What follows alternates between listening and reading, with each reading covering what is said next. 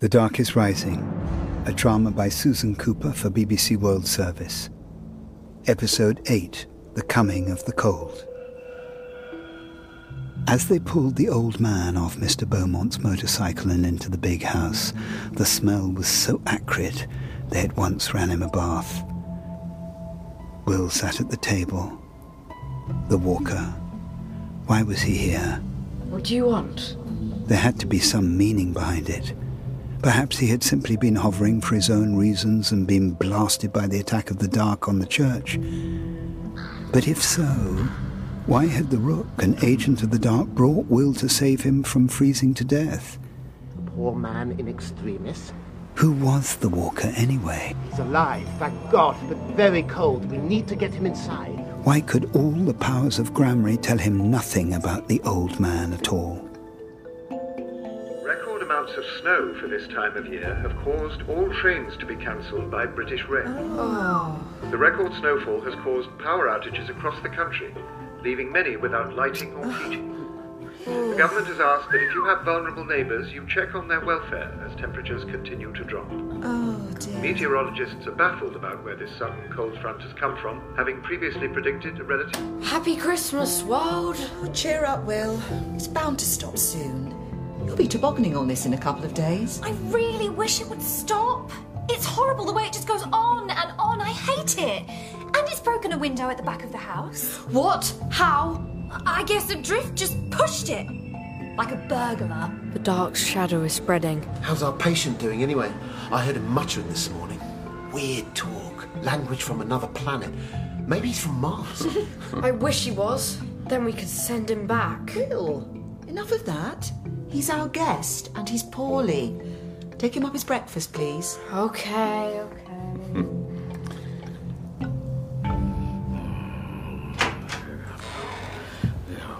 Would you like some breakfast? Brought honey and bread and a glass of milk. Well, look, yeah, hungry, hungry. He sat up greedily in bed, took his breakfast, and did not say another word until he'd wolfed the lot. Still coming down out there? Is it still snowing? What were you doing out in the snow by the church? Nothing. I don't, I don't, I don't remember. Hit my head, didn't I? Do you remember when I found you? No, Do you know who I am? no, Well, let me take your tray. no! Get away! You take them away. Signs! You saw the four signs on my belt. Well, now you know who I am, Walker. They burn! Oh, they, they burn, please! Get, get them out of here! Ah! The walker lay in his room muttering and refusing to eat anything. Will was growing increasingly desperate as the cold tightened. He felt that if he did not get out of the house soon, he would find the dark had boxed him in forever. The Great Freeze has now been declared a national emergency by the UK government. Food stocks are expected to be affected. Well, children, there's nothing we can do except hunker down, wait for the snow to stop. Early to bed each night, save fire and fuel, and then we can all have a lie in, stay nice and warm in bed. That's right. It, it'll pass. It must pass. Roger, Huh? we've run out of flour, we've run out of sugar. Oh, goodness. There isn't even any tin milk left. I know we're not supposed to leave the house except in emergencies, but Well, this is an emergency. well, yes. Right. Um, I'll, I'll, I'll get to the boys. Boys, uh, c- come and give me a hand uh, clearing the path. Come on, come on. It took the boys and their father two hours to shovel a way through the snow in their own garden to reach the road. It's not just me at risk now. So many people are threatened by this cold. The very young, the very old, the weak, the ill. When they finally reached the village shop, they found Mrs. Pettigrew, the shopkeeper, in a dither of nerves. Have you got any flak, Miss Pettigrew? Oh, Mr. Stanton, young Will, is this terrible snow? I'm so frightened, I don't know. I have these dreams that we're cut off and nobody knows where we are. One and all. Good afternoon. Mr. Stanton, Will, do you know Mr. Lyon? He's at the manor. How do you do? Butler to Miss Greythorne. I have some news for you, Mrs. Pettigrew. We've heard a government announcement over the local radio. there's to be a fuel and food drop from the air into the manor grounds. Miss Greythorne is asking if everyone in the village would like to move into the manor for the duration of this emergency. Oh, oh, yes. It will be crowded, of course, but warm, even comforting, perhaps. The radio does say the storm will grow very much worse this evening. Will turned to look out of the window, and he caught a glimpse of something moving the rider. outside. The rider! He saw it clearly only for a second as the figure on its great black horse passed along the road. Merriman, the rider was here. Get the walker to the manor if you can. Quickly, or he will stop you from getting out yourself. Oh, that's a good idea. yes. Would you like help with telling people to Can gather we go to the the manor? manor, please, Dad? I'm so tired of the cold at Oh, home. no, no, I don't think that'd be necessary, Will. We're more than capable of looking after ourselves. Uh, There'll be pressure on space. But, Dad, the walker. I mean, the old man. He's getting no better, is he? And he still hasn't seen a doctor. Ah. Well, as it happens, we are expecting Dr. Armstrong at the manor this afternoon. She's probably on her way there just now. Well, I I suppose uh, at least the old man might be better off with the doctor able to watch over him. But We could bring him over. Good. We will see you and your guest at the manor later. The sky hung grey and heavy, waiting to snow as they left for the manor with the walker later that afternoon. They set off, heaving the toboggan, with the walker strapped to it, so trussed in blankets that he was invisible, a thick human sausage. It took Will, his brother Paul, and their father almost half an hour to reach the manor instead of the usual ten minutes. Welcome. Evening.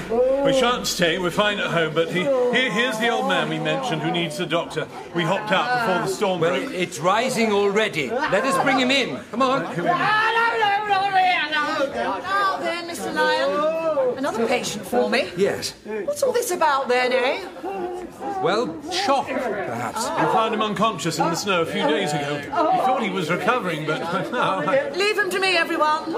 So, uh, got a broken leg, two sprained ankles, so you'll certainly provide some variety. Leave, leave. All right, old friend. The snow's really coming down now. My wife will be worrying. The boys and I must go. If you go now, I think you will leave but not arrive. The dark is rising, you see. You're very poetic all of a sudden, Will. All right. Well, we'll wait a while. I could do with a breather, and good to say hello to Miss Greythorne. Where is she, Lyon? She's by the great fire. Come with me. Merriman led the way into the crowd. It was the oddest gathering Will had ever seen. Suddenly, half the village was living in close intimacy, a tiny colony of beds and suitcases and blankets. And there by the fire, amongst them all, was Miss Greythorne, presiding over the gathering. Ah, there you are. Evening, Mr. Stanton. Young Will Stanton. Good, Good evening, evening, Miss Miss Greythorne. Greythorne. What do you think of all this, eh? Quite a lark, isn't it? Yeah. Look into the fire, Will. all right. For the length of time it takes you to trace the shape of each of the great signs you carry on your belt with the fingers of your right hand. Look into the fire. Make it your friend. Do not look away for all that time. Fire, shapeshifter. I am an old one, and I have seen you in many guises, many forms. The red fire in the King's Hall, the sign of iron. There's a blue fire dancing over the marshes, the sign of bronze. There's yellow fire lighted high on the tops of Beacon Hills. There's sun, there's stars, there's volcano, the sign of stone. And when Will looked up from the fire, he saw that the great hall at Greythorne Manor was empty. The village is all gone. and the walls lit by candles hung with tapestries, and that sitting in two heavy carved chairs, one on either side of the fireplace, Merriman. Yes, Will. And, oh, my lady, you are returned. Yes, I am here. Oh, madam, I am so sorry for breaking the circle that. that first time. Are you well now? Everything is well. And will be if we can win this last battle for the signs. What must I do? Break the power of the cold. Stop the snow and the cold and the frost. Release this country from the hold of the dark. All with the next of the circle, the sign of fire. But I haven't got it. I don't know how. One sign of fire you have with you already. Do I? But where? In good time you will discover it, Will. The other sign of fire waits, and in its winning you will break the cold. But before that, our own circle of flame must be completed, and to do that you must take the power away from the dark. There on the table, Will, Yes? the great wrought iron candelabra. Look at its shape. A circle quartered by a cross. Nine of its sockets stand empty, Will. The candles that form the cross must be found and lit. And Will looked at the brilliant ring of candle flames, and the nine empty sockets held his eyes. And as he looked, he felt a strange, jolting sensation, as if the whole world had shuddered. He looked up. Back again. In my present. We were gone so briefly. Would you like with the doctor gazing at him. Well, hear what I said? You feeling all right, young man? Oh, uh, uh, yes, yes, fine. Sorry, what did you say? I was saying that your old tramp friend is saying he won't cooperate unless he sees you. Or rather, sees the seventh son, as he so lyrically puts it. I can't imagine how he knows that. Your father, a seventh son, too, of course. Dad? You're a seventh son? Certainly. Half the family was killed in the last war, but there were twelve of us once. Proper tribe it was. Yes, you're the seventh son of a seventh son, Will. Anyway, follow me to the sick bay. I think you're up to see me, old man. Bring me the seventh son. Bring me the seventh son. Look, that's all I want to say. Go away, Doctor. Leave me with the seventh son. Charming, if you don't mind. Well, I'll be over here if you need me, Will. Come on. Yeah, yeah, yeah, yeah, yeah. You listen to me, boy. He, you can't keep me here. The rider will come for me. You were scared stiff of the rider once. I saw you. Go? Have you forgotten that? I forget nothing. And that fear is gone. It went when the sign left me. Now, here, here. Now, you let me get out to my people. Your people. Your people didn't mind leaving you to die in the snow. No. Anyway, you can hardly expect Dr. Armstrong to let you go out in the middle of a storm. Well then, the rider will come. the rider will come. The rider will come. What's going on here? Better leave us, Will. Go back into the hall. You've got father's right. I think he's a bit Take care, Will. All right, old fellow. Come along. It is true. The rider will come for him. That is why I had you bring him here to a place strengthened by time. The rider would have to come to your own house otherwise. And all that comes with the rider, too. Now, uh, young Will Stanton, Yes? come over here.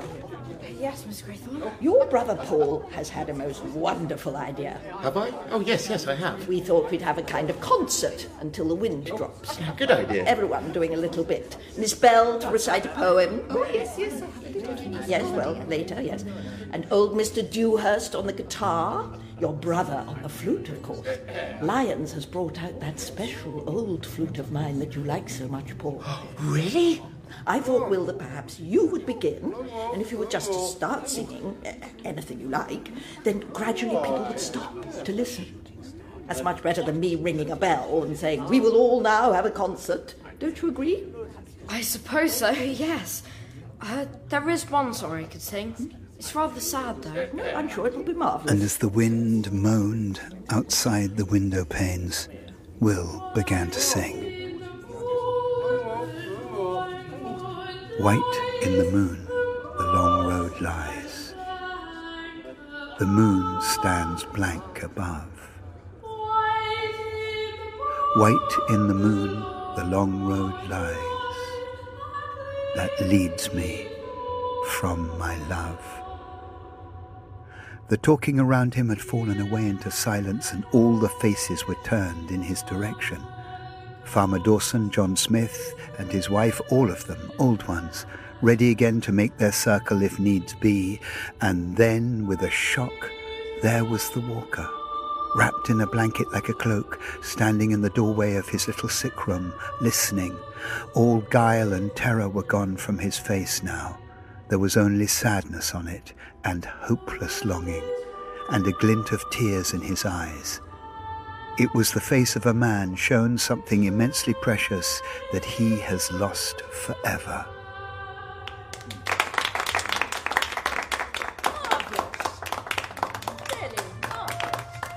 As the gentleness of Paul's flute filled the room, Will felt a sudden lurch of fear. His hair prickled, and he knew that something, somebody was coming near, wishing ill to the manor and all inside it, and most of all, to Will himself. You have no idea what's coming your way. Something worse than you could ever imagine. You'll see.